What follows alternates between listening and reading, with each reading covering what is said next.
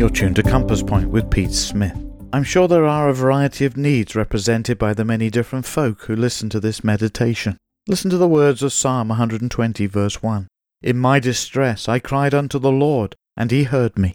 It has been well said that trouble makes us cry unto the Lord. The hymn writer notes, No one understands like Jesus. The Hebrew word for distress occurs nearly two dozen times in the Psalms. The psalmists knew firsthand about trouble and distress and they knew who to turn to in such trials. Psalm 31 verse 7 says, Thou hast considered my trouble, thou hast known my soul in adversities. Friend, follow Peter's advice from 1 Peter 5 verse 7, casting all your care upon him, for he cares for you. Don't despair today. Cry out to God. He will hear you. Join us again soon at Compass Point.